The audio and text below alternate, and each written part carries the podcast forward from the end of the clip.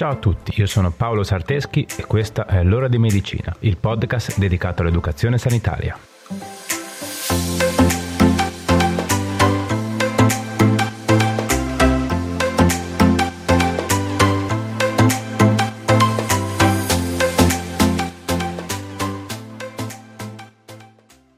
Ciao a tutti e bentornati. Oggi parliamo di un disturbo del quale soffrono molte persone e che spesso però viene minimizzato e non trattato con l'attenzione che merita, ovvero il disturbo d'ansia. È un disturbo che si presenta in tantissimi individui, che può essere transitorio in particolari periodi di stress oppure essere permanente e può influire in maniera pesante e negativa sulla vita di chi ne soffre, specialmente se non riconosciuto e non trattato. Ma quando parliamo di ansia, cosa intendiamo? Seguitemi che ci arriviamo subito. Ma prima di iniziare, fatevi salutare meglio. Come state? Come sempre ci tengo a ringraziare tutti voi che mi seguite settimanalmente. Gli ascolti del mese di agosto sono stati più di 2000. Veramente un successo, quindi grazie, grazie di cuore. Oltre a voi, chi devo ringraziare?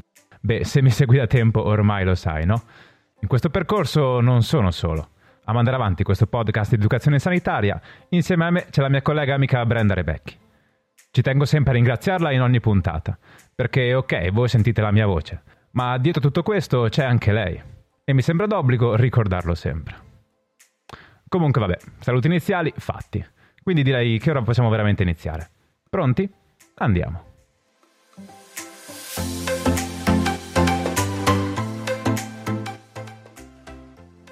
Per ansia si intende uno stato di tensione psicosomatica generalmente vissuto con senso di passività verso eventi dannosi che si stanno verificando o che si potrebbero verificarsi. In poche parole, il soggetto ha una sensazione di nervosismo, preoccupazione o inquietudine. Il disturbo d'ansia, oltre che come disturbo singolo, si presenta anche in quasi tutte le patologie psichiatriche, come nella demenza, la schizofrenia, la depressione, eccetera. L'ansia è una normale risposta a un pericolo, oppure a uno stress psicologico, quindi tutti noi proviamo ansia ed è proprio questa che ci permette di reagire a uno stimolo, di scappare o di difenderci. L'ansia porta con sé anche dei cambiamenti fisici e fisiologici, ad esempio un aumento di flusso di sangue verso il cuore e i muscoli. Quindi abbiamo visto che l'ansia può essere fisiologica, ovvero del tutto normale, ma può anche diventare patologica, ovvero quando va a intaccare la salute psichica dell'individuo, e quindi quando inizia a manifestarsi in momenti inappropriati, ovvero senza una valida ragione. Oppure troppo spesso, e quando inizia a essere invalidante sulla vita della persona che la prova. Ma vediamo quali sono le cause. Le cause possono essere fattori ereditari, infatti circa il 50% delle persone che ne soffrono hanno almeno un familiare che soffre di ansia. Poi possiamo avere fattori biologici, ovvero alterazioni dei livelli di alcuni neurotrasmettitori, come ad esempio un'eccessiva produzione di noradrenalina, che è l'ormone dello stress.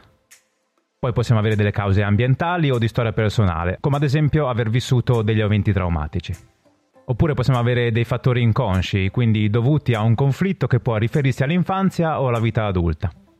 Un'ultima causa potrebbe essere una patologia fisica, perché il fatto di essere malati può generare molte preoccupazioni, sia per il presente che per il futuro, quindi creare un disturbo d'ansia.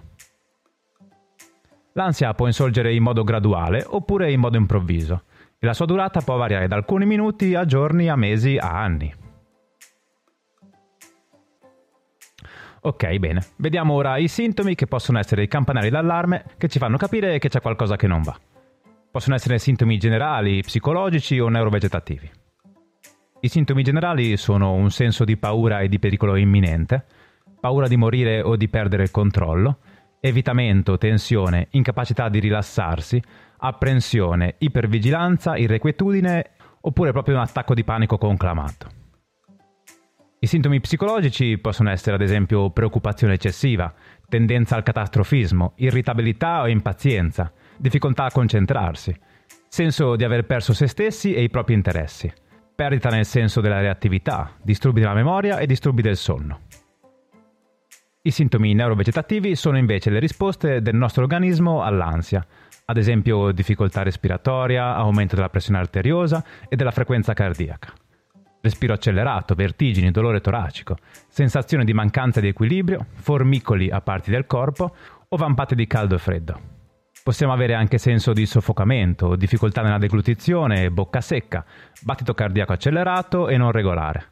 Debolezza, aumento della sudorazione, tremori, necessità di urinare più frequentemente, diarrea e tensione muscolare. Vabbè, i sintomi, come abbiamo visto, possono essere molti e sono anche molto vari. E questo può portare a un riconoscimento tardivo del disturbo. Riconoscere un disturbo di questo genere troppo tardi aumenta la probabilità che il soggetto sia vittima delle complicanze dell'ansia.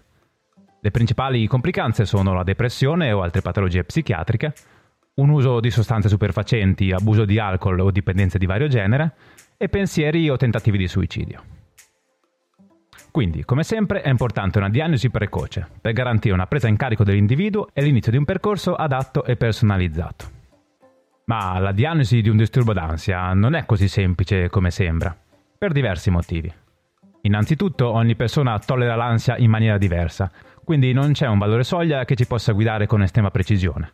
Un'altra cosa che rende la diagnosi difficoltosa è il fatto che può essere difficile capire da cosa nasca quest'ansia. Un esempio? In un paziente che soffre di gastrite ed in contemporanea presenta sintomi riconducibili a un disturbo d'ansia, sarà molto difficile per il medico capire se le due cose sono correlate. Si sa che l'ansia è un fattore di rischio per lo sviluppo di gastrite, ma non sempre le due cose vanno a braccetto. Quindi, per fare la diagnosi, a chi ci dobbiamo rivolgere? Beh, sempre lui, il nostro caro amico medico di famiglia, che valuterà se l'ansia causa malessere, se interferisce sull'attività di vita quotidiana e la frequenza con la quale si manifesta. Dopodiché indagherà anche su possibili stati depressivi o altri disturbi psichiatrici, oppure disturbi del sonno. Eseguirà anche un esame biottivo per avere un quadro della storia medica. E potrebbe anche voler indagare ulteriormente, prescrivendo ulteriori esami, tra i quali anche quelli del sangue. Una volta diagnosticato il disturbo d'ansia, come sempre niente paura. Eh? Non si tratta di un marchio che dovete portarvi dietro tutta la vita. Sicuramente incide già molto sulla vostra qualità di vita, quindi qualsiasi strategia che metterete in atto per gestirlo non potrà altro che migliorare la situazione. Quindi non chiudetevi a riccio, ma seguite i consigli del vostro medico e cominciate un trattamento. I tipi di trattamento possibili sono fondamentalmente quattro, ovvero il trattamento delle cause, se appropriato, Solitamente si usa questo approccio quando la causa è una causa medica oppure quando l'ansia è dovuta da sostanze psicoattive. Altrimenti abbiamo la psicoterapia, che è molto utile e quasi sempre necessaria per rendere efficace al massimo il trattamento del disturbo d'ansia. Poi esiste la farmacoterapia, che viene scelta in base al tipo di disturbo ansioso diagnosticato. In ultimo abbiamo il trattamento degli altri disturbi attivi, quindi il trattamento anche dei sintomi dell'ansia. Bene, dai, per completare la parte teorica, penso manchi solamente una breve classificazione dei disturbi d'ansia principali, che è contenuta nel manuale diagnostico delle malattie psichiatriche, che ne riconosce di cinque tipi, che sono il primo, il disturbo d'ansia generalizzato, che insorge non necessariamente a causa di stimoli esterni. Infatti la sua origine può essere dovuta anche solo esclusivamente dall'alterazione di alcuni circuiti cerebrali, ancora non ben noti, e a delle modificazioni di produzione di neurotrasmettitori. Il secondo è il disturbo di panico o agorafobia, che può esordire a qualunque età e in qualunque momento, anche in situazioni insospettabili. Il terzo è la fobia sociale, che può interferire molto nella vita sociale del soggetto, perché in questo caso il disturbo scaturisce proprio dalla paura del giudizio e del confronto con le altre persone. Il quarto sono fobie specifiche, che troviamo quando una persona, complessivamente equilibrata dal punto di vista psicologico, ha una specifica fobia legata a un animale, un luogo o a un oggetto, che genera in lei una particolare ansia. Il quinto è il disturbo d'ansia da separazione, che è il principale disturbo d'ansia che si verifica nei bambini sotto i 12 anni, ma si può manifestare anche negli adulti. E in questo caso l'ansia è causata dalla separazione, anche temporanea, da una figura, un luogo o un oggetto di riferimento, come ad esempio un genitore, il marito o la moglie. Ok, bene. Ora direi che possiamo tranquillamente passare alla parte pratica, quella dei consigli. Siete pronti? Dai, andiamo.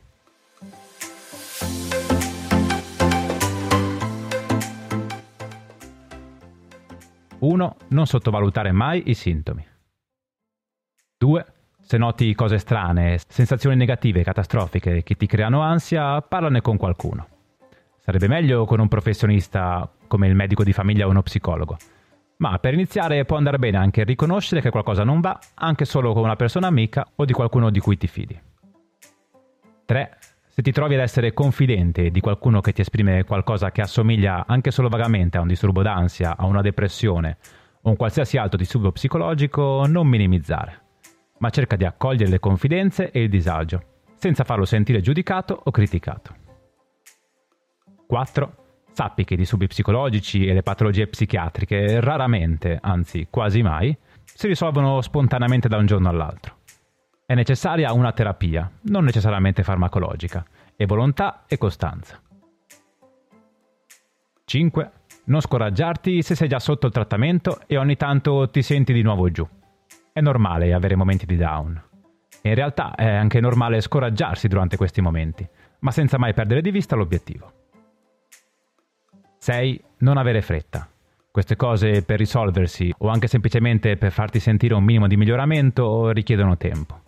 Non credere che dopo la prima seduta dallo psicologo o dopo la prima pasticca la tua vita cambierà magicamente in un batter d'occhio. 7. Non permettere al disturbo d'ansia di prendere un posto fisso nella tua routine. Non è la normalità. Non ti ci devi abituare, devi imparare a gestirlo e cercare di eliminarlo. 8 il fai da te è una cosa tanto bella, eh? ma per la salute non è mai una buona alternativa. Rivolgiti sempre a un medico prima di prendere decisioni. Non provare a prendere quel farmaco che tua nonna usa per la depressione perché tanto ce l'hai già in casa. 9. Evita assolutamente sostanze psicotrope a buon mercato, come l'alcol. Sicuramente lì per lì ti sembrerà qualcosa che ti dà sollievo e che ti alleggerisce quel peso che senti addosso, ma è una sensazione transitoria che passerà molto velocemente e anzi ti lascerà ancora peggio di come ti ha trovato. Ok, dai, bene. Anche per oggi siamo arrivati alla fine. Spero di non averti annoiato e di averti dato qualche informazione in più. Con questa pandemia, il coronavirus e tutto quello che è successo, molte persone che magari soffrivano sporadicamente di ansia si sono trovate a fare i conti con un peggioramento e magari con l'insorgenza di un vero e proprio disturbo d'ansia. Ultima cosa, e poi promesso ho finito, Ricordatevi che il disturbo d'ansia è una patologia.